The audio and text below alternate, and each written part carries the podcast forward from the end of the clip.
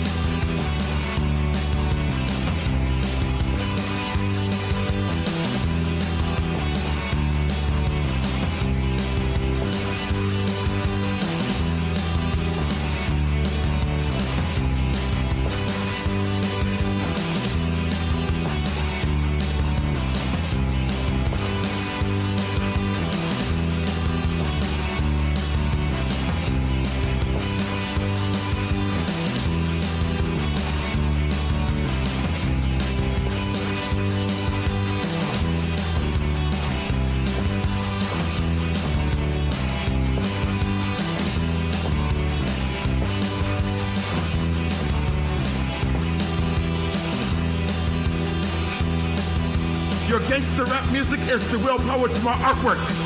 The music will harmonize me. The jam says it keeps me on the move. Your gangster rap music will take me on a joyride. Bushwick Bill. Bushwick Bill. Bushwick Bill. Bushwick Bill. Rock over London, rock over Chicago, Top USA. It's the computer superstore.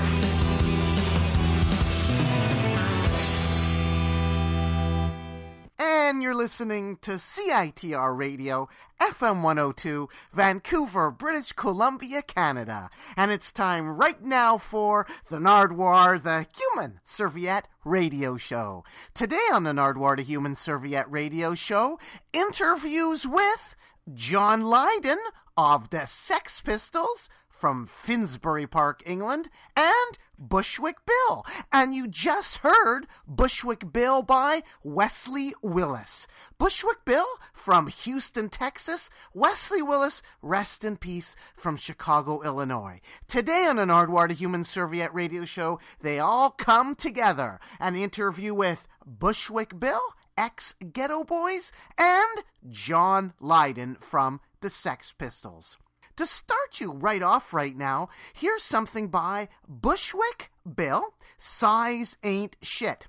And I will warn you, listeners, if you're offended by the type of language that Bushwick Bill or John Lydon will use, perhaps you should tune out right now. In other words, adult language, themes, etc., are coming up on a Nardwuar to Human Serviette radio show. So if you're afraid of those words, please tune out now. Here's Bushwick Bill with Size Ain't Shit. Then an interview with Bushwick Bill from Houston, Texas, and in an interview with John Lydon from the Sex Pistols from Finsbury Park, England, on the Nardwuar, the Human Serviette Radio Show.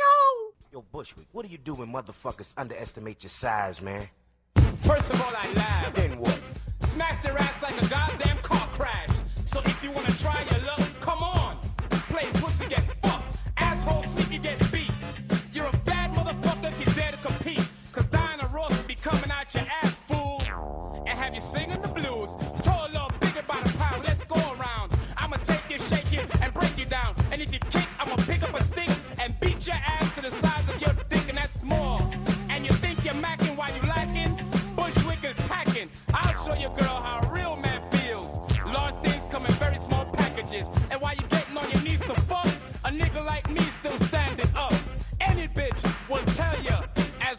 has a big dick, size ain't shit. Don't push me, Bill, man, show these hoe ass motherfuckers out here in the game, man, that you're too short to take a motherfucking short. And DJ Ready Red got your motherfucking back.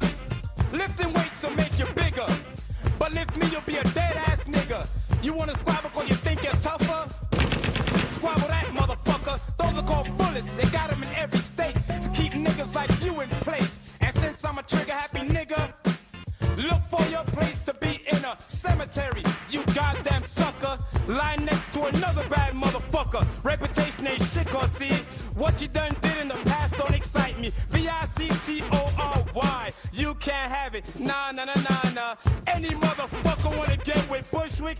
Bring it on, cause your size ain't shit. Cause I'm too short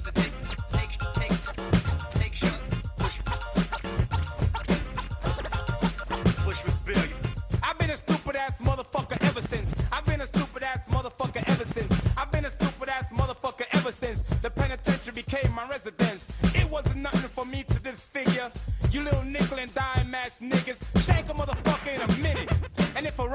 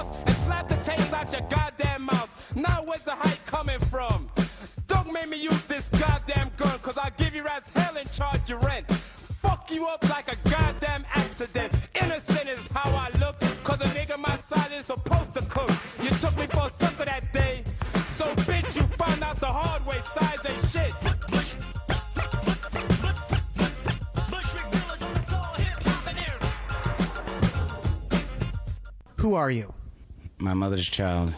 You are Bushwick Bill. Yeah, I'm Bushwick Bill. How you doing? Bushwick Bill, welcome to South by Southwest Austin, Texas, where you do not live. no, I do not live here, but it's where music lives, so I guess technically I am living here. Bushwick Bill, right off the bat, I want to ask you about this particular record right here. First Priority Basement Flavor. What can you tell the people about it? About first priority, you talking about MC Lyte's, mom and dad record label with Audio 2 and the rest of these characters? Indeed, yes, and Michie Mee from Canada. Yeah, it's pretty tight.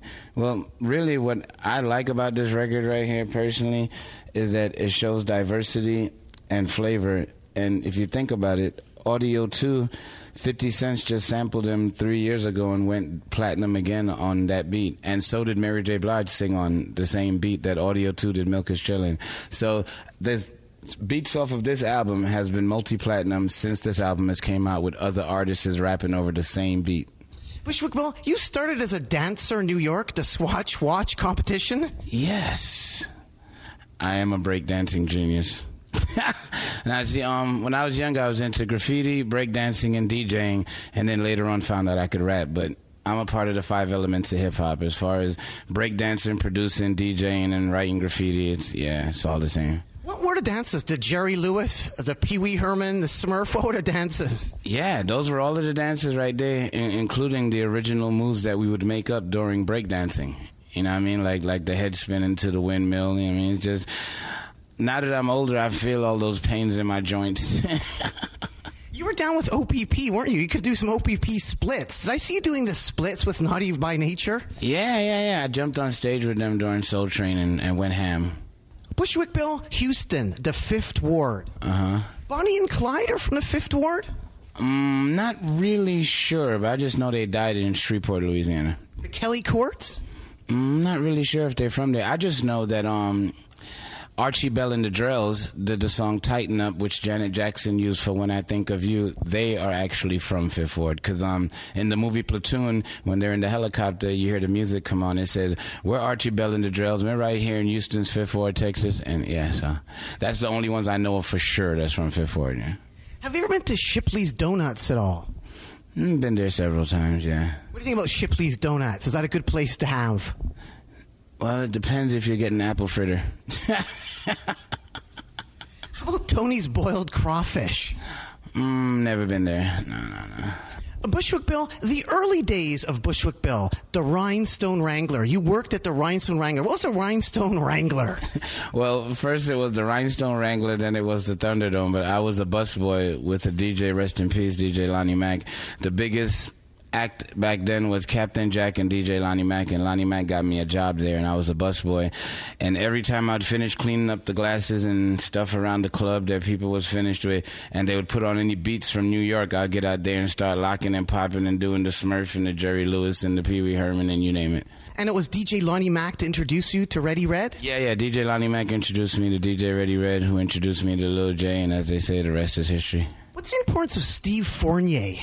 Oh, Steve Fournier, that's um that that's the record pool. He he used to DJ at Club Flames and like he's the first one to start a record pool in Houston that actually helped people get more together with the other artists that were there and know what other cities and states were doing with with their music. So he was a he was a very important staple in showing Houston how to unite musically. Yeah. Ready Red, you lived with him. You invited him to live with you. There were some crazy orgies going down at your house, Bill. What was that like with Ready Red? Mm, nah, nah, it wasn't nothing like that. Um, he was drunk and and he couldn't make it back home, so I was staying with my sister. So I asked my sister to let him spend the night till he sobered up. L- Lonnie Mack did that too. Yeah, but Red always had his own place because you got to remember he was the only producer for Rap a Lot. So it's like he had the first car, he had the first apartment. You know, what I mean, the rest of us we wasn't getting two checks. We were getting checks from from shows and from record sales. He was getting checks from beats and shows. You know what I mean? Bushwick Bill, did Willie D want to beat Wilt Chamberlain's record? I wouldn't know. I've never been that interested in knowing what he likes. Bushwick Bill, I want to ask you about the OG Ghetto Boys. What can you tell the people about the car freak Ghetto Boys? Okay, well, right here, this dude right here is where the name of the record label Rap a Lot came from. He is Sir Rap a Lot. That's Raheem and that's Jukebox. And this was the first song off of the Making Trouble album. This was the first single. And Raheem, if you remember, he um, got signed to A&M Records and he put out the song Dance Floor. And he used the Keep On Trucking beat. Yeah, that was the first big deal that Rap a Lot had for distribution was A&M Records with his solo. Another Ghetto Boys I want to ask you about with this particular Ghetto Boys, which you're on, Bill. Ghetto Boys Be Down. What can you tell the people? Ghetto Boys Be Down. There you are. Okay, now look, if you check out the transition, right? This is what I want you to see right here. Okay, Raheem went solo. Sir Rap a Lot wasn't in the group anymore. The only original one still there is Jukebox. This this is Jukebox right here. Ready Red brought Prince Johnny C down, and they're from Trenton, New Jersey, and I'm from Brooklyn. On the back of this record, I noticed there's some thank yous, but you don't get any thank yous. How come you don't get any thank yous on that record? I don't need it. I mean, my longevity proves all the thank you I need.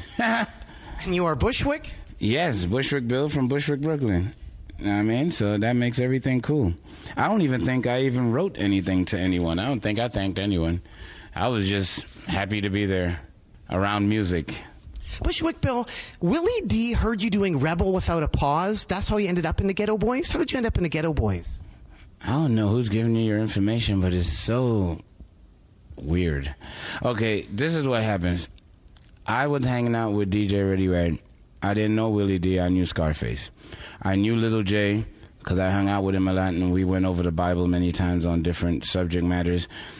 And I'm hanging out with Ready Red, and the person who actually heard me rapping Rebel Without a Pause was John Beto, and he's the one that, that told Lil J that just see if Bill could rap something. And that's where the whole thing started from. Willie D had nothing to do with the influence of me rapping whatsoever. Bushwick Bill, Gangster Nip. Mm-hmm. Did he invent horrorcore? No. Um, what Gangster Nip did is that he is horrorcore. He didn't have to invent it. You wasn't gonna hear any other style from him. When the people heard me do Chucky and hear him do his song, they coined the phrase horrorcore, but he was just always like a how, the best way I could put it is like he was like a Steven Spielberg and uh, Edgar Allan Poe Hitchcock rapper. You know what I mean? Where he could he could take a mood in a moment and tell you how he could s- put five hundred thousand cops' head inside of a vacuum cleaner. You know what I mean? and talk about migraine headaches make him sleep in a toaster. It's like, you know, the things he, he would say was like, it, it was vivid. Like you could actually picture what he's saying.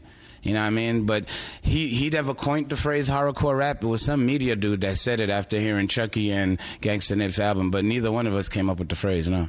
How about KTSU, Kids Jam? Do you remember that show? Yeah, Leicestershire Pace, right? That was important too, wasn't it? Yeah, yeah, Leicestershire Pace. Um, Saturday mornings you'll hear Ghetto Boys between 9, 10, and eleven. Yeah.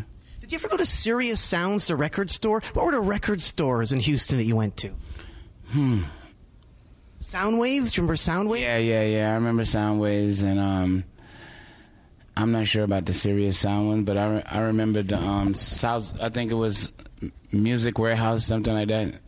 That the one that's off of Main Street in 610. Yeah, yeah. Bushwick Bill, Phantom of the Rap. Yeah. Phantom of the Rapra, amazing cover. What do you remember about the cover shoot for this particular record? Oh, we, they picked the old Victorian house in Beverly Hills. And, you know, it was just a concept I had to put opera music with hip hop because opera music talks about what you're dealing with at the time, what you're going through, what's political, what what's the elevation of everything that's happening. You know, it was like it was like the CNN of its time is what I look at opera music as. So I figure since rap music talks about what's going on around them, that opera and rap should be a cool thing to put together. I also want to ask about this Scarface release, Bushwick Bill. You're on the cover. What was going on there? Because see, in order to get his record to sell, they put Scarface of the Ghetto Boys and then put every one of the Ghetto Boys on the cover with him. So it was cross reference, you know what I mean, to let people know that he's still one of us. He's one of the, the, the Ghetto Boys and this is his solo. Going to Houston OG. This is an important Houston OG group, isn't it? Royal Flush. Oh yeah. I love it on here because they thank you, quote, Bushwick Bill for bugging. Why were they thanking you for the bugging? Because I would, I would, would always trip out on on them about hip hop history. Being that I'm from New York, you know what I mean? I would talk to people about hip hop history, things that they didn't know at the time, you know what I mean? But they they were very into hip hop, but they just didn't grow up around it like I did in Brooklyn, so I knew a little bit more than what they knew. What's the importance of Royal Flush to Houston rap? Mm, As far as I'm concerned, it just showed diversity. You know, I mean, it was really about diversity. It was about showing the fact that you know you could dance or die. You know, everything didn't have to be gangster, and everything didn't have to be about death and misery. It could also be about having a good time and enjoying yourself in, in inside of the the areas of the city that's outside of Fifth Ward. That there's it, it showed that there was more sides to Houston than just Fifth Ward. Do you remember the LA rapper? There was like the LA rapper, the song McGregor Park. Mm, I don't remember that one. It's out of Houston. McGregor Park, though, they have Slab Fest there, though, right? Yeah, but I don't I don't remember that rapper. But what what I do remember is that King T is from Third Ward, Houston. So that much I do know. Yeah. I want to ask you about the female, who you kind of referenced a bit before there. I want to ask you right here, Bushwick Bill, and we're here at South by Southwest. What can you tell the people about Choice? Oh, she was just the first female gangster rapper out of Houston. You know what I mean? And it was before L.A. and and Miami had a female gangster rapper. So this is definitely an original. Another Houston thing I want to ask you about right here, Bushwick Bill. The Odd Squad featuring Devin the Dude. No, the Odd Squad is not featuring Devin the Dude. The Odd Squad, all, they're all family members. Devin the Dude is just one of the members in Odd Squad. You got Jug, you got Rob, and you got Devin the Dude. That's the Odd Squad. That's still the Coughee Brothaz. They still do songs together. You know what I mean? They all grew up in the same neighborhood, and it's and it's it's a really great album. I like it. It's one of my favorites. And we have the OG style. Yeah, I know how to play him. I know how to catch him slipping. Yeah, they actually went to New York and filmed a video for this single. Pretty cool, huh? Yeah, actually, speaking of videos and stuff, did you dance in the Raheem video? Yeah, I did. The, I mentioned it earlier. The, the the dance the dance floor one. Yeah, I actually did some dancing. I like dancing. Dancing is cool. So this record came out on A and M. What do you remember about it coming out on A and M? Um, I just remember it being the, the first big look for Rap-A-Lot, you know, getting a major distribution and still being in Houston. You know, we never had to move to L.A. or New York. You know, we stayed right in the South and did did our thing. Yeah, Raheem is still a great rapper to me. Bushwick Bill. He was only 16 on that album, right? No, how old was he in the Ghetto Boys? Um, in the Ghetto Boys, he was like 14 or 15. Because that was that album came out in '87, but it was done in '86. Bushwick Bill, do you remember touring at all with Third Base? Yeah, of course. What was that like? Bass, third base, Chubb Rock, um, Nice and Smooth, Kid and Play, Naughty by Nature, MC Breed. You know, what I mean, it's it was a beautiful moment. I mean, to hear the records that you like, as well as being able to perform on stage as well, it was pretty cool. MC Serch told the Champs podcast about partying with you in a limo and something involving your brother and a brick. Do you remember that all? Partying in a limo with MC Serch? I don't know. Back then, I was I used to get drunk a lot, so I mean, this blurs. You know what I'm saying? yeah. He said the limo driver was mad because you crushed his hat. I don't even remember that. Those are my drunk days. I mean, that's like trying to get somebody to remember coming through the birth canal. It's, like some things you're just not going to be able to recall. You know what I mean? But I do remember hanging out with Third Base. I do remember it was after a show. I do remember it was in New Orleans. But I also remember that I had more than three bottles of liquor. So I know for a fact that I was drunk. And the next day I heard a bunch of stuff. But to tell you I prolifically remember it would be lies, rumors, and allegations associated with such lies. You don't remember what stuff you heard? I don't, I don't remember what stuff I did. Like if somebody tell you you did something and you're like, okay, I picked up the side of a curb and threw it. It's like, okay, I did that all by myself. It's like, yeah, it was the biggest part of the curb. You picked it up and threw it. And then you tried to jump on the, the limo driver because he wanted to leave you. And I'm like, so how did I get back to the hotel? There's like the limo driver brought you. So it's like, it doesn't make sense. You see what I'm saying? It's like, if one minute you're being disruptive, I mean, I wouldn't drive me back to the hotel if I'm being disruptive. You know what I'm saying? So I didn't really get it, to be honest with you. Bushwick Bill, for remembering though, do you remember getting booed in New York? Were the Ghetto Boys booed in New York? Um, that was during the new music seminar, yeah. And then a year later, we was at Madison Square Garden getting cheered by over 20,000 people. So six in one hand, half a dozen in the other. Still 12. How do you react when people are booing? You know, in all the years performing Bushwick Bill, how do you react when somebody's booing? What do you do? What's your advice to people when they get booed? Just keep performing, because that's what we did. That was our first time performing in New York. They booed. We never got booed anywhere else. So we just kept performing, and for the ones that was booing is because we were calling women bitches, and the ones that weren't booing was the ones that understood the street rap we were doing. So you had half the audience cheering us on, you had the other half talking about don't disrespect our black queens. So that's what was happening.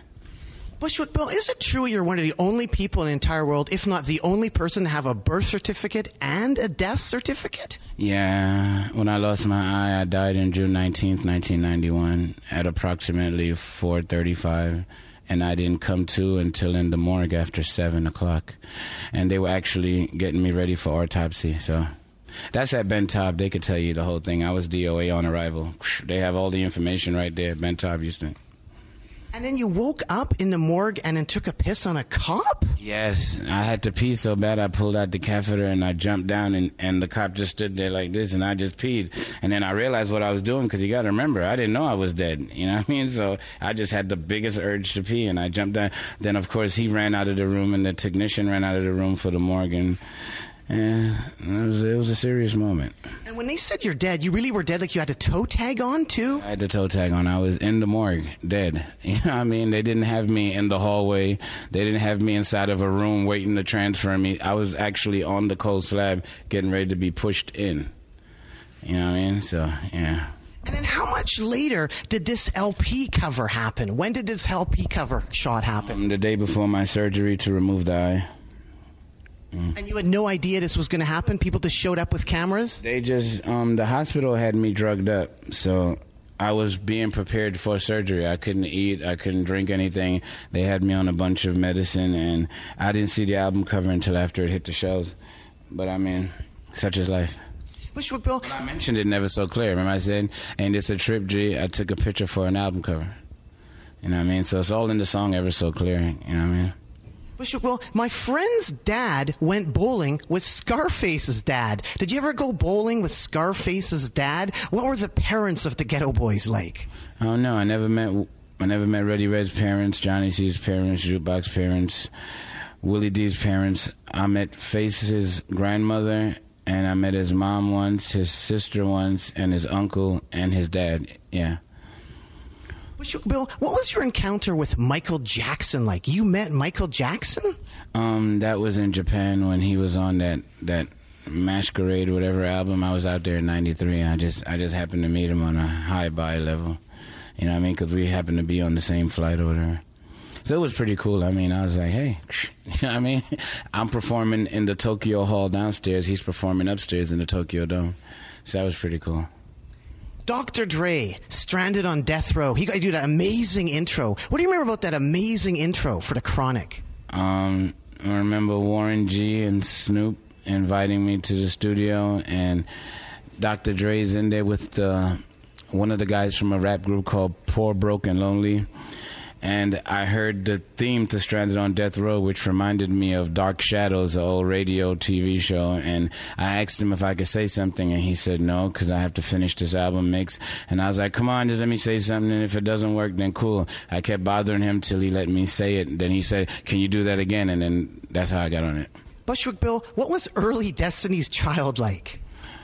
Mm, I don't even know. I remember them as Girl Times, and um, they were a pretty cool group. But you could always tell that they were going to blow up because they were dedicated. And we worked out of the same studio, Digital Services, off of Gulfton and Chimney Rock. Yeah. Bushwick Bill, what's the parallelogram theory? Well, the parallelogram theory just explains how everything runs in, in parallel. What you live on on the streets, what you place in your records, it's kind of like karma. You know what I mean? It's like whatever you put out is what, what you get back, and it all runs in a parallel universe between your your thoughts, your deeds, and your actions in real time. Mm-hmm. Bushwick Bill. Out of words, didn't you? Okay, cool. Bushwick Bill, the song Size Ain't. Shit, yeah. You talk about, quote, shit, a dick, and a cigarette. Yes. I said I will punk you out and make you be my bitch, let nigga shit on his dick for a cigarette. I was talking in jail terms because that's what people do in jails. So I was like, if you're gonna write a song, you have to write it in a way that the people who've been to jail know it, and the ones who haven't been there could ask the question and find out. You know, so that was just a song written about what can go on in jail. You know, because if you saw the movie Scared Straight, you remember how they were talking to, to those kids and telling them what they would make them like if they came in there? I'm talking about the original Scared Straight. That's where a lot of the ideas from the song came from. Bushwick Bill, are there many songs written about you or titled Bushwick Bill? Mm, not that I know of, no. There's one by Wesley Willis called Bushwick Bill. There is? I didn't know that. There is indeed. He's passed away, but these are some of the lyrics. Wesley Willis's Bushwick Bill. You are a gangster rapper. You are a gangster rap artist. You can really knock it out. You can really whoop a camel's ass. Wowzer. That's tight. Pretty cool. Um, I did hear that um the artist from Sublime, the one that that passed away, that he he mentioned me on one of his albums. He sampled the Chucky song. I just don't know which album that was. I've been trying to find it and listen to it, but that's the only thing I've ever heard of. And Ice T on the Power album, ladies, we're not just talking about you because some of you niggas are bitches too. He sampled that from Size and shit. That's like the only two things I know. Now the new one that you just told me. Bushwick Bill, here we are in Austin, Texas. You have a song kind of Austin related, Sex on the Floor. Yeah, yeah, yeah. It's called it's called Hardcore Sex on the Floor. Yeah. With Sit Down Servant. That's a great tune. I love it. Oh yeah, thanks. It's, it's pretty cool. It talks about places you had sex. Where have you had sex? You got a misdemeanor for having sex? Um, I said I once. Um, I think I said I once got a misdemeanor for having sex in a student lounge. Yeah. What details surrounding that? High school? um. Yeah. Know, I was young. How I go. You know, and I mentioned the soccer field, and I mentioned the radio station and the boiler room. Yeah, you know, these things happen, man. You become famous, and the the draws drop. You know, I'm talking about. It's like you ain't even got to be an R&B singer. It's like you know that they're only with you because you're famous. It's not because you're you're handsome, good looking, or have any kind of attributes that would make you anything fantastic as a as a person to look at. But your fame sometimes illuminate these things that you know jewelry does. Bushwick Bill quote: "Punks give me respect." yeah. They do because if anybody try me, I'm I'm gonna stand up for mine. I mean, that's just me. But you'd have to catch me when I'm drunk, and then bother me, and then I will fight every and anybody in the room. But now that I don't drink anymore, it's like people say some dumb stuff. I just look at them, start laughing, and walk away. You've helped kids quite a bit. The Robert Johnson experience. What's that all about? Um, it was about some kids that were joining gangs and, you know, teenage pregnancy and, and going to jail and having murder raps and, and all of these different charges before you're 17 years old. And I just grew up in New York around all of that. And I just feel all kids need a fair chance. And I just had to tell them from my experience how many friends I lost in one summer and throughout the years of growing up. And, and that really, if you don't stand for something, you're going to fall for anything. If you don't focus on what your purpose and goal in this life is, then you'll always be a follower and, and not a leader. At least set a goal for yourself and try to accomplish something beyond what you think you know. Try to research life and find out where do you fit in in the great scheme of this puzzle of life. Because the, the world is broken into billions of pieces and we're all trying to find a piece to live in. Find out what your piece is.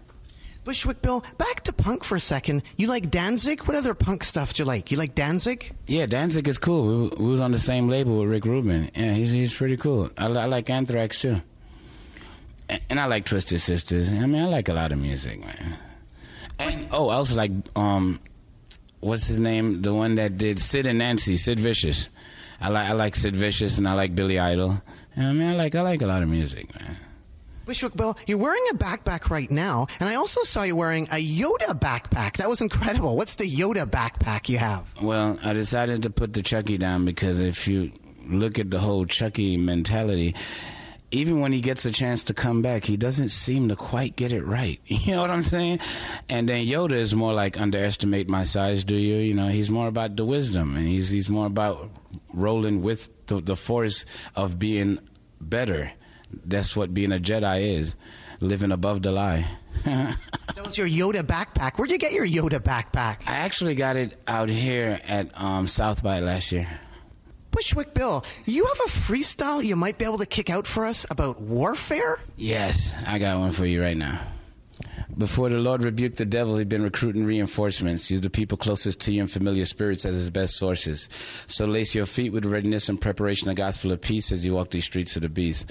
A soldier that's at war, stay alert, keep the sword of the spirit, which is the word of God as his weapon. He stands firm, he's never at ease. So be aware of the devil's wild, because the devil's running wild. This how he on it, this how he formats his trials. No weapon formed against you shall prosper. You're more than a conqueror. When he summons his horsemen to ensure you're in store for a horrible portion, but I'll stand firm against his henchmen with the word of God and the helmet of salvation. Gets this ungodly situation with alert readiness and preparation. Finally, be strong in the Lord and his mighty power. So when the day of evil comes in that final hour, you could stand. Because it's spiritual warfare. We don't wrestle against flesh and blood. Stand for the Lord God. Let his will be done. Fight the good fight of faith because God's on your side. In Christ you'll ride, for in him you'll never die. Spiritual warfare.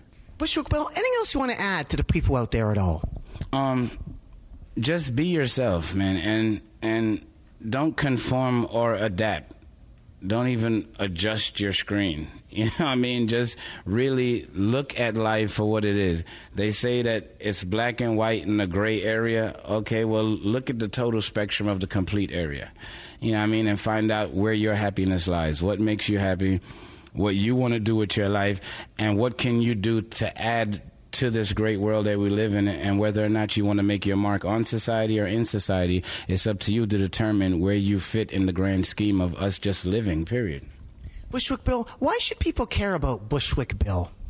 They don't have to. As, as long as I love me, I'm happy. Because if, if I really was worried about what people thought about me, my arms are short. You know what I mean? I'm short. I'm not average height. I can't reach everything everybody else could reach. If I would have believed the things that people told me when I was younger, I wouldn't even think I could accomplish half the things I've accomplished. So they don't really have to like me. What they need to do is love themselves because I love me and like me, and I'm happy with me all by my damn self. Well, thanks so much, Bushwick Bill. Keep on rocking in the free world and doot doodaloot doo. Doo. Doot doot. Hello, could I speak with Bushwick Bill? Hello, this is Bushwick. Motherfucking Bill. Yes, sir. I'm calling to inform you that you've been uh, drafted into the United States military. United States wants me for what? Excuse me, sir. Bushwick, yeah, yeah, yeah. Hey, what's up? you need to uh, contact your nearest recruiting office immediately, please. I see you're not hip to what's happening. I don't give a fuck about you and all that bullshit you're stressing. Fuck a war. To explain, let me kick it to you a little something like this. Motherfucker war, that's how I feel. Sending a nigga to the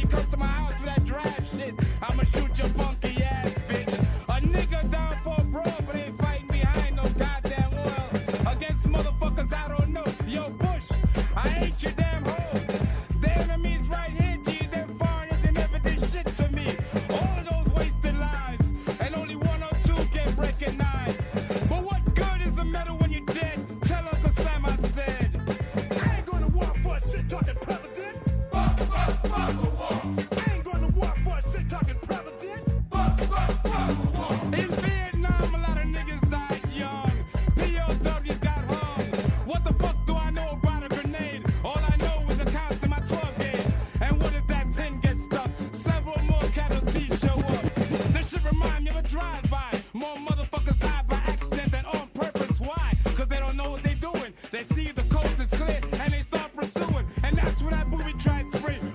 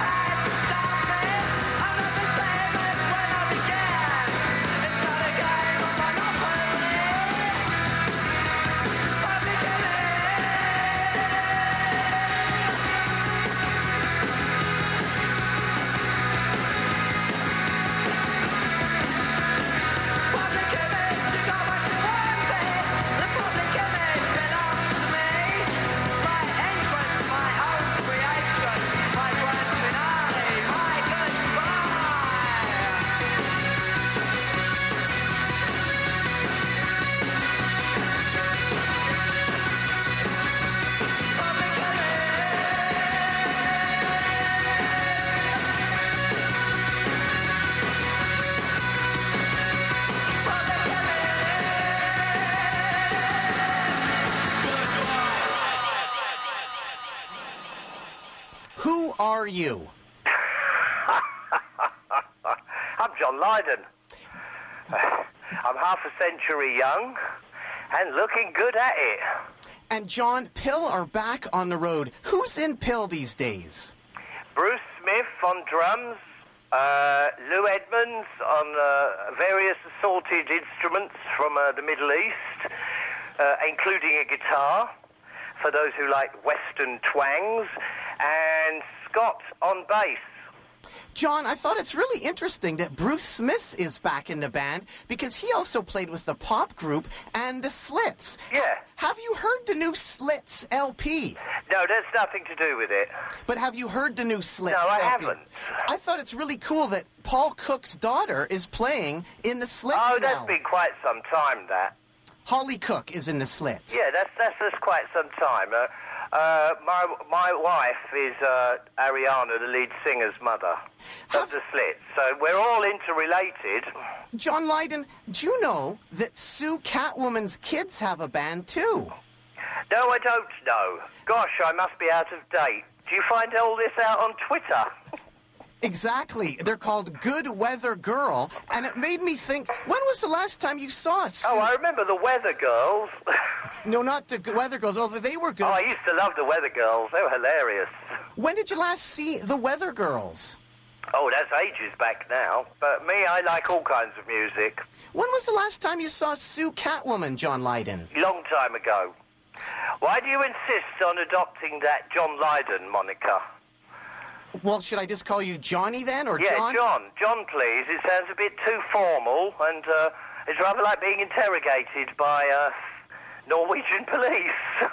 Okay, I guess it's just to help identify you to the radio listeners out there. In case people okay, wonder, gotcha. So I understand what the format is. in case people are wondering who I am talking to, but they will recognize the voice from many years of rockin'. And also, John, you are a gooner, aren't you? You are a gooner.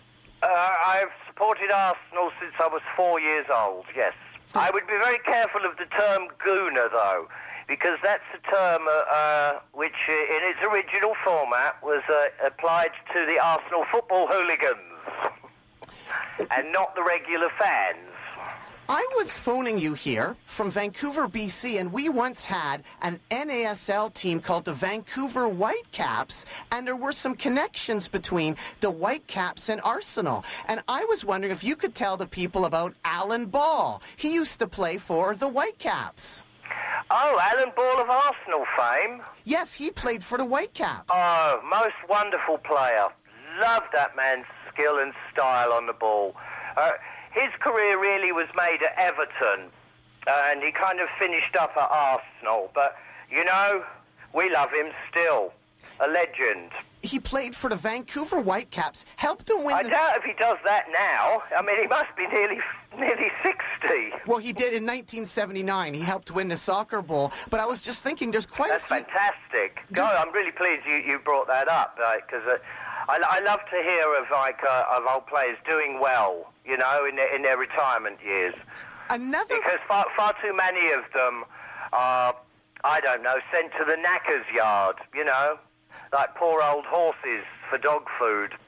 John, another player that played on the Whitecaps from Arsenal was Jon Sammels. Do you remember? Oh yes, Johnny Sammels. What can you tell the people about Johnny Sammels? Well, he was an odd player. Some didn't like him at all because he could be fairly inconsistent. But for me, he wore the red and white of Arsenal, therefore perfect. I'm very loyal to my Arsenal. Yes. In fact, I'm a loyal person generally, except to uh, the royal family. Well, thank you for answering these Arsenal questions because I've one last one here about Arsenal. We had Pierce O'Leary play for the Whitecaps. Not Who? Pierce O'Leary, who is David O'Leary's brother. oh, that's fun. And I think David O'Leary, isn't he the classic Arsenal player? Isn't he one of the most famous Arsenal yes, players yes, ever? and then he, he went on to be an unclassic manager for such teams as Leeds United. Uh, I used to kind of, uh, David O'Leary used to drink in a pub I used to drink in, around the back of Finsbury Park. Was that the Sir... He comes from a time when Arsenal players actually used to uh, socialise with the locals. Was that the Sir George Robey pub? No, it was the Moray Arms. What was the Sir George Robey pub like? That was quite a famous pub, wasn't it? It was all right. It was a local. It's an. It was a pub that used to celebrate the comedian George Robey. So it was a it was a very good atmosphere to be growing up in, surrounded by reminiscences of comedy, John, it, and, and for me, a perfect backdrop to my career. Well, John Lydon, it's an honor to speak to you, and I've been trying to speak to you since, believe it or not, October the 14th, 1984, when PiL played in Vancouver at the War Memorial Gymnasium with punk rock band DOA. Do you remember that gig at all? 1984, Vancouver. You were wearing pajamas and were covered in spit. I remember not many gigs because, as you must understand, I've performed almost continuously for nearly 30 years now. Uh, but I, I always have fond memories of Canada, uh, in particularly Toronto, because I have family there. There, you will always run into these idiots that just love to spit at you, and they, because they've read it in the newspapers and have been ill-informed that that be the done thing. It should not be the done thing. You're spreading your disease. Uh, I, I had, when I was young, a very, very serious illness called meningitis, which put me in a coma for three months. Uh, the, when I came out of that coma, apart from losing my memory, some of the side issues I've had to live with all my life is very, very bad sinus problems. And so when I'm on stage, every now and again I have to clear either my nostril or my throat from phlegm. I overproduce those two issues. Uh, but I do not spit at an audience, and I do not expect them to spit at me. I always have a bucket neatly placed. So, if spitting be your proclivity in life, bring your own bucket. John, has the spitting stopped? Do people still spit? Of course, of course. How about ages ago? And I'm touring now with Public Image, which is a very different kind of audience, really, where uh, people don't feel the need to try to be ignorant, which is uh, an unfortunate side issue of the Pistols. That many of our audience uh, got it wrong. Uh, we're, we're to uh, progress the human spirit, not digress it. I remember, though, I didn't make it to the gig of just hearing reports. And they weren't pajamas. That was my idea of style. Oh, okay. Because there also was. Black and white stripes, yes? Maybe I was confused because there's also the keyboard player for the Boomtown Rats, Johnny Fingers. Oh, who- very different. He didn't have elasticated cuffs on the ankles or the waist. Indeed. there be the style issue. John, Jim Walker, the first PiL drummer, was from Vancouver. I once asked Paul Cook about Jim Walker, and he said, You'll have to ask John about that. What can you tell the people about Jim Walker from Well, they Vancouver? wouldn't have known each other, so Paul was dead right. Uh, Jim Walker was a very strange character. Uh, he seemed open and friendly enough until he joined PiL, and I didn't quite understand the reasons for it. But he went very dark and somber there for a while, which was a shame, and, and he didn't last very long. It was pretty incredible, though, a guy from Vancouver moving to England and then ending up in a band with you, John. Well, if you're good enough, that's what happens. Was that all through Melody Maker or through an ad? How did he end up in the actual band? I think I'd spotted an ad in a paper and, and kind of unwittingly thought, well, if you know, why not? But it, it paid off. I mean, he was an excellent drummer. It was great, too, like from Vancouver, BC. Right, and he introduced, you know, a, a, a very nice free-flowing drum style, which uh, definitely gave wind to the theme tune of, of Public Image being Public Image. Miss him dearly. Very near. Apparently, he's at the moment working in film. Oh, really? He also later formed the band The Pack, didn't he? The band Yeah, The well, Pack. he also moved to Israel to work in a kibbutz for some god unearthly reason. I mean, Jim's Jim's a strange one, but fair play to him. Very near Vancouver is Seattle, Washington, and PiL have a song called Seattle. Was that song inspired by a lazy boy chair that was stolen by the band Green River, who opened up for you when PiL played in Seattle? Uh, pardon? I didn't understand any of that. You talk too much and too too slurry. Oh, okay, John Lydon. Here it is. You have the song Seattle by the band PiL. When you play. Well, firstly, I'll tell you how Seattle was written. It's because we had a week off in the middle of a tour and we were stuck in Seattle. And so we coined the song title, Seattle. It wasn't at the time very relevant to the song, really, but then years and years and years later were those riots you had in Seattle over the World Trade Order. yes? And if you if you check out some of the refrains in the song about palaces, barricades, threats, me promises, it shows a great deal of foresight on my part. I had heard, John Lydon, that the song Seattle was inspired also by a lazy boy chair, like a chair that had been stolen from you by the band that opened for A you. A chair? A chair had been stolen. like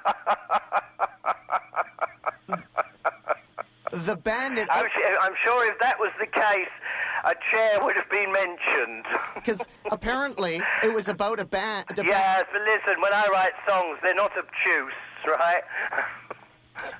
and if it was about a deck chair, I would have said so. So that's nonsense. John, when you did I'm a Celebrity, did you think about the movie Carry On Camping at all? Uh, I suppose it was in my psychology somewhat, being British and being that that's our, our fun-loving approach to such events. But no, mostly I did that to raise money for some charities that I was affiliated with.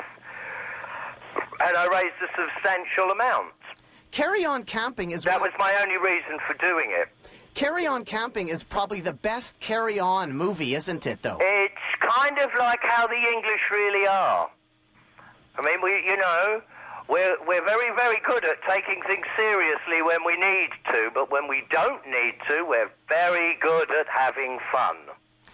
John Lydon, did you like being on Judge Judy? No.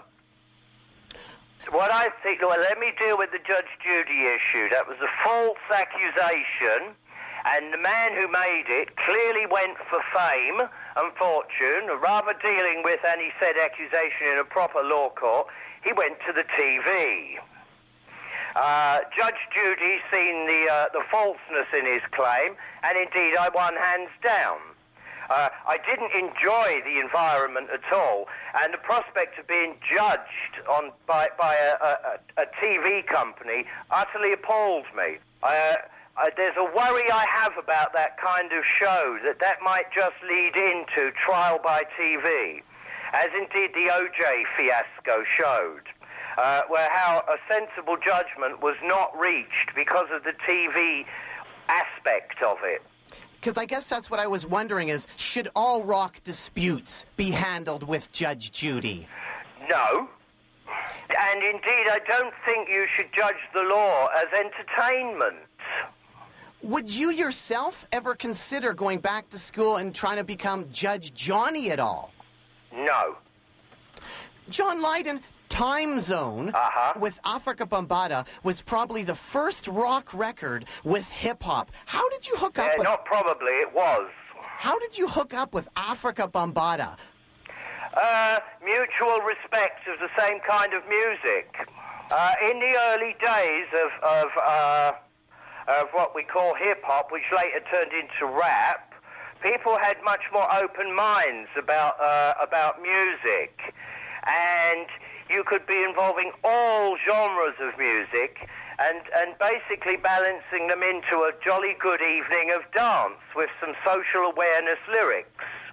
Uh, and so I took great joy of, of working with Afrika Bambaataa, and I think we made a really excellent record. Unfortunately, of course, it didn't grab the uh, the mainstream headliners that later uh, pieces of work with uh, ACDC, uh, what was it? No, Aerosmith, and uh, uh, I can't remember his name now. Run DMC, because they definitely they followed on our heels. How did you get together with the band Leftfield, John? Um, through mutual acquaintances, and uh, I used to work in uh, play centres for problem children before the Sex Pistols. My job was to uh, keep them off the streets and keep them safe and, and teach them a little thing or two about life. And indeed, one of left field, Neil, did the same job. And through a mutual friend who also did the same kind of work, uh, we got together. It took uh, just a little over a year before we fine-tuned it down to a proper rhythm and the lyrics flowed naturally. Unfortunately for us, and, for me in particular, because I live in Los Angeles, you see, uh, the record was done some three months before its release. But on the day of release in Los Angeles, we had those dreadful forest fires. And so the refrain in the song Burn Hollywood Burn was automatically presumed that I was celebrating the forest fires of LA. I live in LA. I would never celebrate the burning of my house or anybody else's. Wrongly judged. But I think you are doing that song on this current tour, aren't you? With Uh, I enjoy doing it, yes. That's- in a in, in a slight, uh, well, yes, a more, more seriously, definitely different way, because uh, that song uh, in the studio we used a lot of programming, and it, it, it was computer led. But when when I play live with PiL, we like to play it uh, analog. We like to play it on instruments. Although Public Image is well known for its uh, its uh, uh, its use of uh, technology, it's not the only thing we can do. John, I have the Sex Pistols on 8 track, believe it or not. I have the Sex Pistols on 8 Oh, that's showing your age. eight track cartridge. Actually, I bought it a couple of years ago for $25, which actually was a bargain. I heard it was going for a 100 but I've researched this and I found out that PiL. Have you, you, have you still found a deck that plays eight track? Yes, you can find them everywhere. Lots Very of, good. 'cause I'd love- I've, I've still got some very old Roy Orbison. Well, what I was wondering is PiL Second Edition. The metal box, PiL Second Edition in America, came out on 8 track. Do you have one at all, Tony? I don't think it came out on eight track, but it's definitely been re-released. Uh, I think now three or four years ago. I did a small deal with a very small label where we re-released it on vinyl. Apparently, according to the internet, it's actually on 8 track, PiL Second Edition. Uh, somebody might actually have it on eight track. I don't know how it got there. It was never part of any arrangement I've had with a record company. Did you think that when you were doing album that you might have had 8 track, you know, like album, cassette, t shirt, 8 track? Did that ever come into discussion? No, because the technology was already out of date. John Lydon, do you like Devo? Yeah. I had heard that Mark Mothersbaugh of Devo was asked to be your replacement in the Sex Pistols. Did you ever hear that? No. John, what's good about Samsonite travel pants? I don't suppose very much at all. They're uncomfortable and they cause terrible crease marks on your trousers.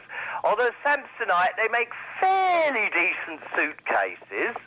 Uh, made a brilliant line in travel pants uh, some years ago, which I still have to this day.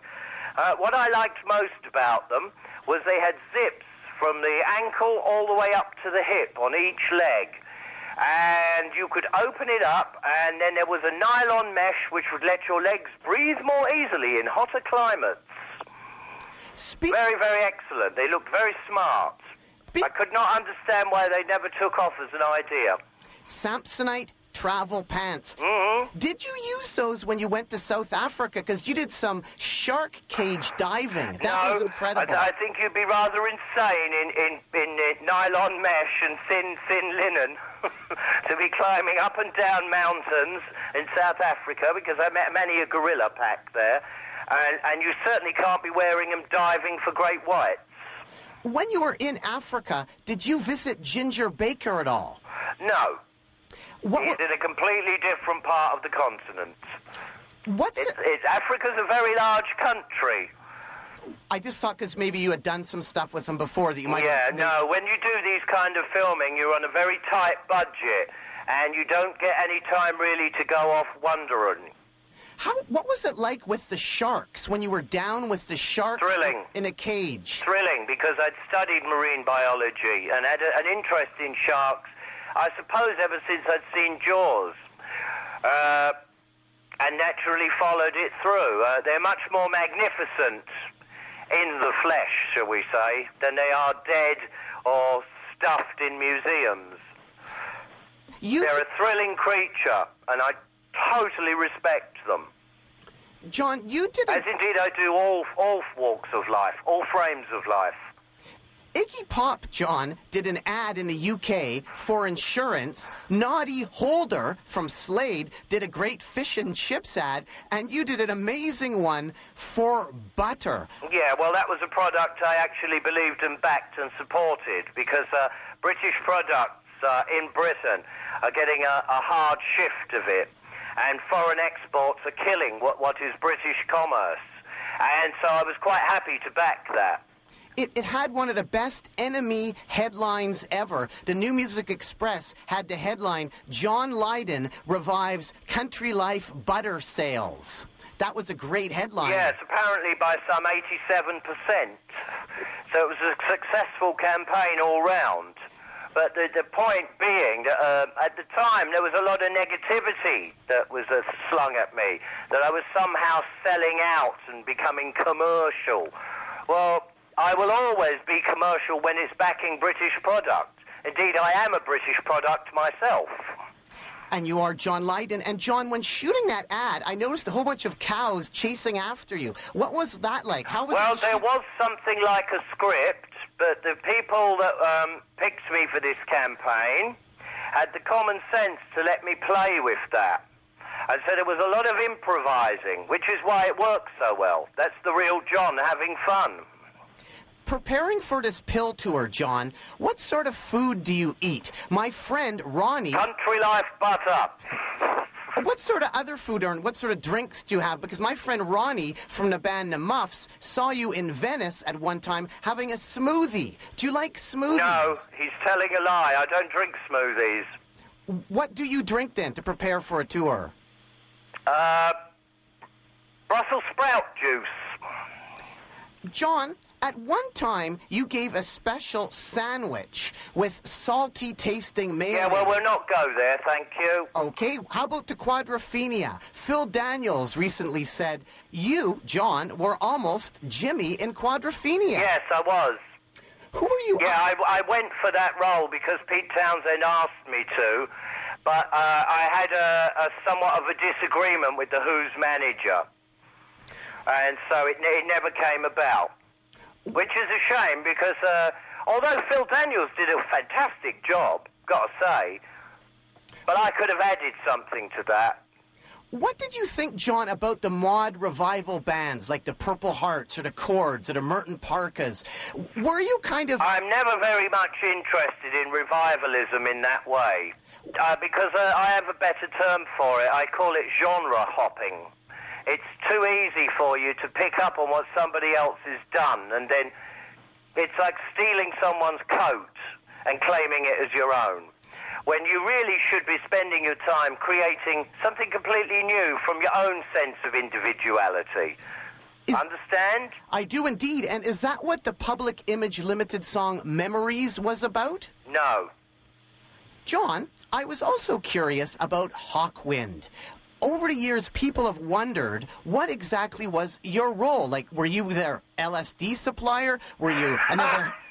were you their roadie? Were you another Harry in the crowd? What was your role, John? Well, uh, off the top of my head, I can't think of a suitable refrain for the, the for the, the letters LSD. But no, that was not my role. They were a band that were great fun live, and I used to love at an early age uh, travelling off to uh, the the rock festivals, uh, and usually on my own. And uh, Hawkwind would always be playing those kind of events, and I, I love that sense of community you, you could get from the very early uh, uh, festivals. Uh, these days, those kind of festivals, they're too orchestrated, you feel manipulated, and it's, you can't even go to the toilet without a credit card. And so it, it's uh, it's taken on a different different role for me. It's not really community run or community uh, appreciated. It's more constructed and contrived. But at the same time, good bands do play them. I do them myself from time to time because indeed you have to. Otherwise, you'll starve. That's the business we live in. John, when you're going through customs, you've seen an awful lot. Did you actually? No, I'd put it a better way than that. The customs have seen an awful lot of me. Yeah, boom. Yes, they have indeed. But I was curious. I don't know what it is they're looking for, but honestly, it's it's it's back to Brussels sprout juice, which I will, I will always and, and baked beans and cabbage. Uh, I will eat these things before I take a long flight because I'm aware of what customs may be trying to pull on me at the other end or pull off me, to be more accurate.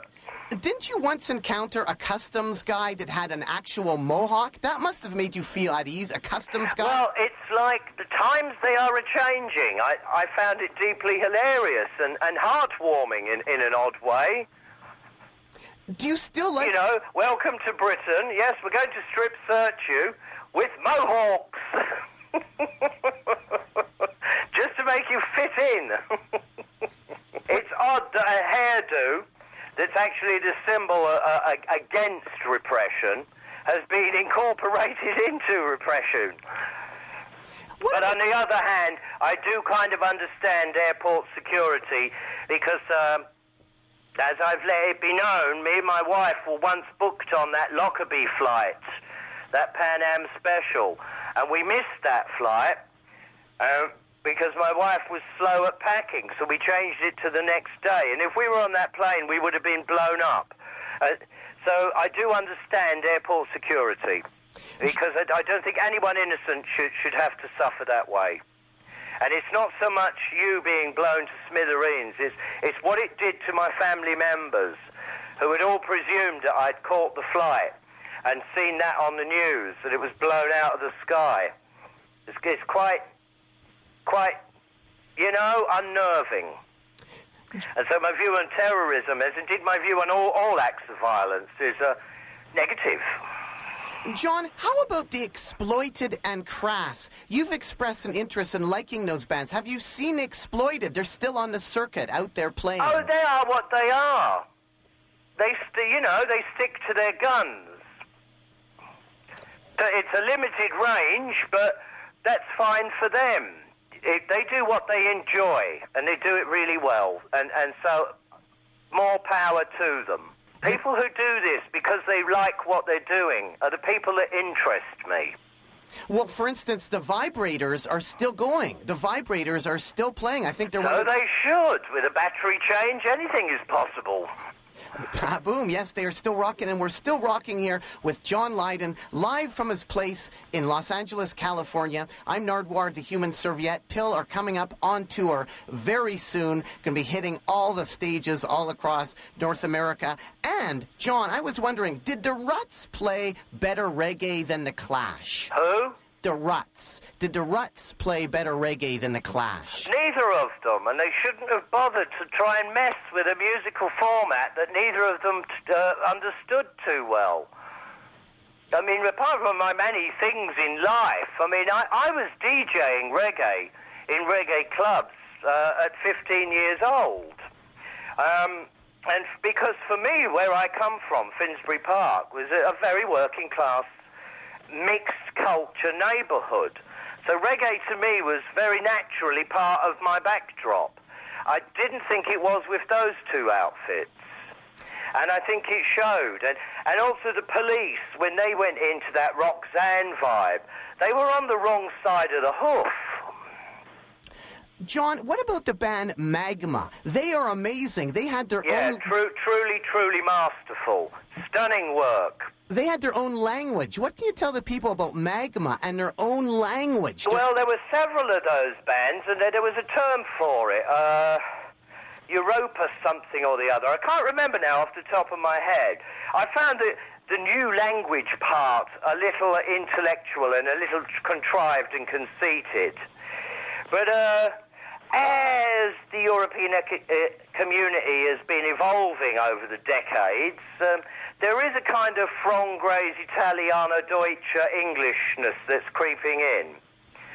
It's, it's quite a good thing to be uh, multi multi languaged and indeed open to multiculturalism. It means no more war. You understand? And that's what we that, want. that we start to celebrate our differences rather than bitterly oppose them. Something the Republicans in this country could do well to learn from.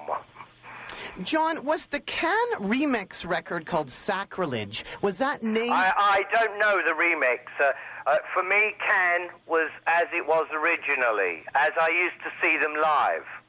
Because I heard that they named the record Sacrilege because you wouldn't do a remix. In other words, it would be sacrilegious to mess with Can material, and that's why they called it Sacrilege. Who did the remix? Well, I thought that you were asked to do a remix. Oh, I was. Uh, yes, this is true. My gosh, this is so long back now. Um, I wouldn't do it. And they called it Sacrilege. No, I see. I see no reason to because it's. Why do I need to stick my name on their hard-earned work? If they want to remix their own material, that's well and fine, they have every right to. But the last thing a band that good need is a bunch of outsiders hobnobbing with, with, with their material. Kind of destructive, really. How when record companies allow what took so much effort to be so original in the first place to be just thrown out there to a bunch of preposterous new young brats on the block, it's not a good thing.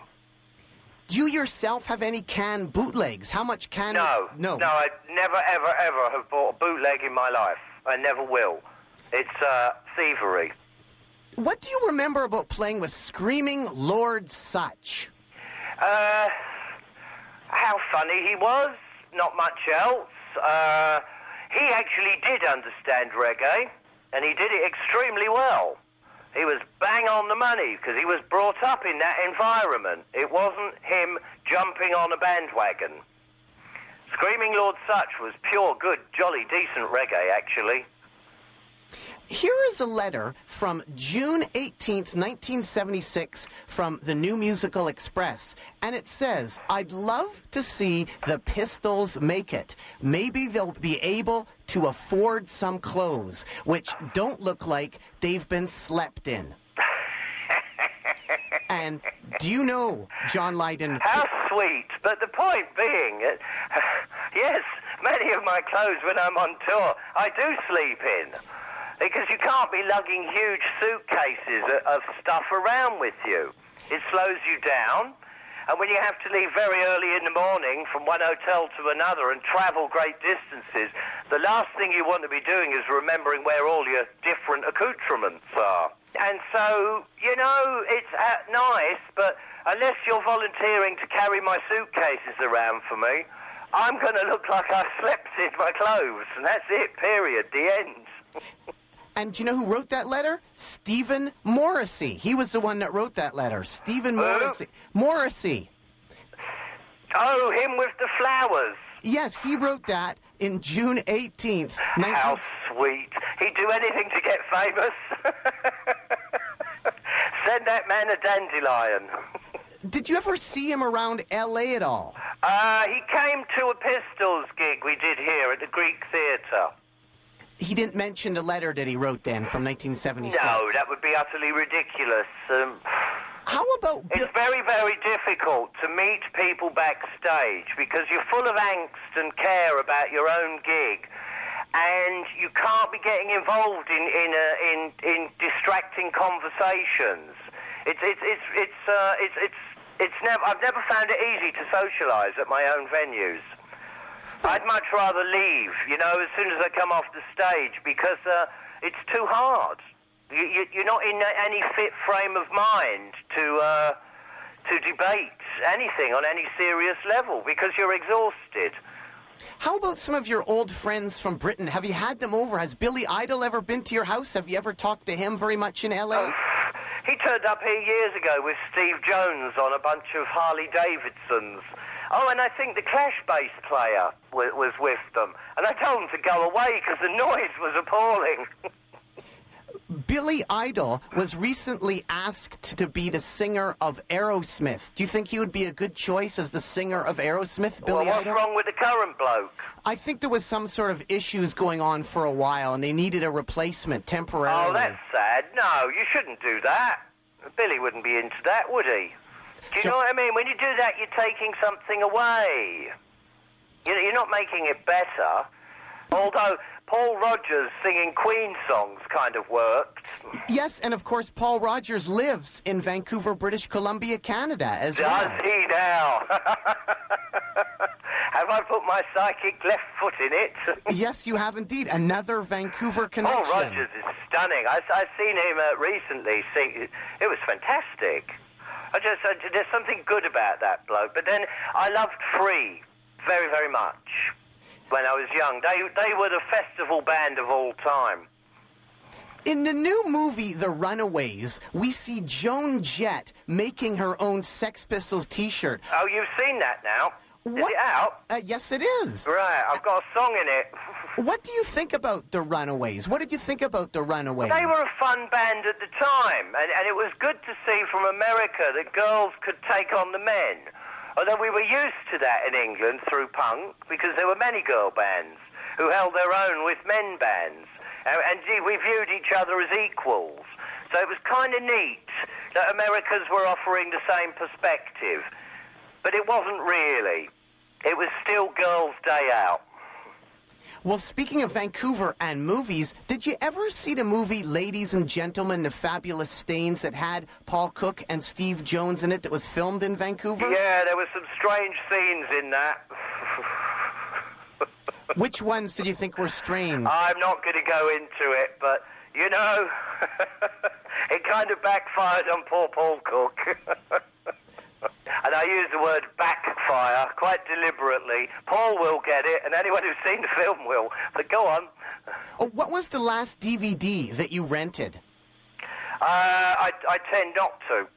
What was the last movie? If it's not available on cable, then I'm not really interested. Uh, I don't enjoy going to cinemas because uh, it's too many people want to want to talk to me, uh, and so I'm, I'm not allowed to be myself. It's, it's very difficult when, when you've become a public figure and you're known. It's uh, you get very little time out. John Lydon. As indeed, as you told me, somebody spotted me drinking a smoothie here. You know, I mean, how how irrelevant is that? Well, I think that might have been the highlight of his week to see oh, you drinking a that's, smoothie. That's so not right, and, and, and so misunderstanding me. You know, I, I view myself as a regular human being, and and and I don't like people to interrupt my regular processes. John, the band The Desperate Bicycles, they were one of the first DIY punk bands. They had the guitarist Dan Electro. Do you remember the Desperate Bicycles at all? No. How about alternative TV? What did you think of alternative TV? Uh, quite interesting. So, uh, but this is this is going back way back, and I mean, there's been a hundred thousand bands since. But uh, these were great bands, really, because of the, the difference that punk w- was offering. There were so many variations. Um, it's a shame that punk, over the years, has become uh, ill-defined by nonsense like, I suppose, Courtney Love to one extreme, celebrating drugs and vapid stupidity, and then the other, Green Day, celebrating spiky hair and a, a studded leather jacket. Ne- neither of those two statements really uh, have managed to um, come up with anything valid, verbal-wise. They're not for the improvement of the human race. They're just there to mimic and, and quite frankly, mock us. One of my favorite bands from that era, as well as the Sex Pistols, was The Boys. They are still going with the Vibrators too. The Boys. Do you remember The Boys at all? First time? Yeah, I met them a few times. They, they could be all right. When any of these But again, it's that backstage scenario. You know, I mean, I, I, ACDC too, um, uh, Judas Priest. uh, I mean, all these bands. I mean, I love to say hello, but it's when you come off stage, there's not much more you can be offering in terms of conversation, and and it's for me, it's not nice to hear "Great show, Johnny." It's it's it's kind of irritating, and so myself, when I go to see other bands, I don't like to go backstage because I realise what what a challenging, compromising situation that can be on to both sides. It's a real pressure, but I suppose it's the only way, really, fellow musicians can get to meet because we don't really have any any social network outside of that. At least I don't. Have you had a chance to meet many of the heroes in an American punk rock at all, or Canadian punk rock, such as Jello Biafra? Have you met Jello from the Dead Kennedys at all? Yes, I have. I met him backstage at San Francisco once. I met him also another time uh, doing an interview in uh, uh, Boston with uh, a DJ then at the time. His name was Oedipus. Um, and both times I thought he talked too much and over intellectualized everything, and it seemed kind of humorless. And whatever his personal agenda was, I thought it was too predominant for me. There, there was no, you know, give it a break, you know, lay off the showbiz and just be a human. He was too busy selling himself, deliberately trying to be outrageous, which is always nauseating. Well, he's done quite a bit of music, and he's still doing it. So at least yeah, he's still and he'd doing be it. better off letting that talk for him, because it, it, it can be stifling a conversation with him. Johnny, last You know, it's everything has to be explained instantly, and, and I, I disagree. There, there are times where, as human beings, we just need to socialise in a more friendlier way. And indeed, you can learn far more from humour than you can deadpan seriousness. And Johnny, it's not a war all the time. You don't have to walk around wearing your angst. Who do you think was your favorite American punk band? Did you like the Avengers who played with the Pistols? I never viewed it that way, and I've always bitterly disagreed with um, those kind of definitions. Uh, in fact, I never really accepted the term punk or any category. Anything that labels us lessens us. I myself have tried to help spread the word of PiL quite a bit when I've been interviewing bands. I interviewed a Canadian band called Simple Plan. I don't know if you've heard about them. They were like a pop punk band. And they were wearing some t shirts which were really generic, and I thought I would give them a PiL shirt to wear during the interview. So I gave them a PiL shirt to wear during the interview. So I've tried to give PiL shirts to bands that I think should wear PiL shirts. I would find that a little compromising to my personal philosophy because I don't insist that anyone should wear anything that I've dictated to them. They didn't keep the shirt on. Although I do understand your sense of fun, but the fact is that they put it on at all shows a weakness of personality. and or they'd be more than happy for the gift. Well, actually, they, It's a fine line between the two, isn't it? yes, and they took the shirt right off after that. So Oh, but at least you put it on. What a mug! yes, simple plan. I, I think I think I think you scored kudos there. You showed you showed a basic inadequacy in his psychology. well, thanks so much, John Lydon. Anything else you'd like to add to the people out there at all? Yes, Public Image, the band that really, really has changed the landscape of music. We've uh, created so many different genres in and, in, in and to ourselves, and there's so many bands out there that are currently hugely popular that have given more than a nod and a wink to our forms of music and have claimed it as their own. Well, hello. Come and have a listen to Grandad because I'm the one what taught them what was safe. And indeed, those musical formats I'm talking about were not safe for me to be inventing at the time. Uh, I don't deliberately go out of my way to be different. It just seems to happen because the subject matter I'm dealing with matters so much to me at a personal level. I'm singing from the heart and the soul. I am a folk musician at heart. And I do not give a nod and a wink to others when I'm writing my songs. They're about what I think matter.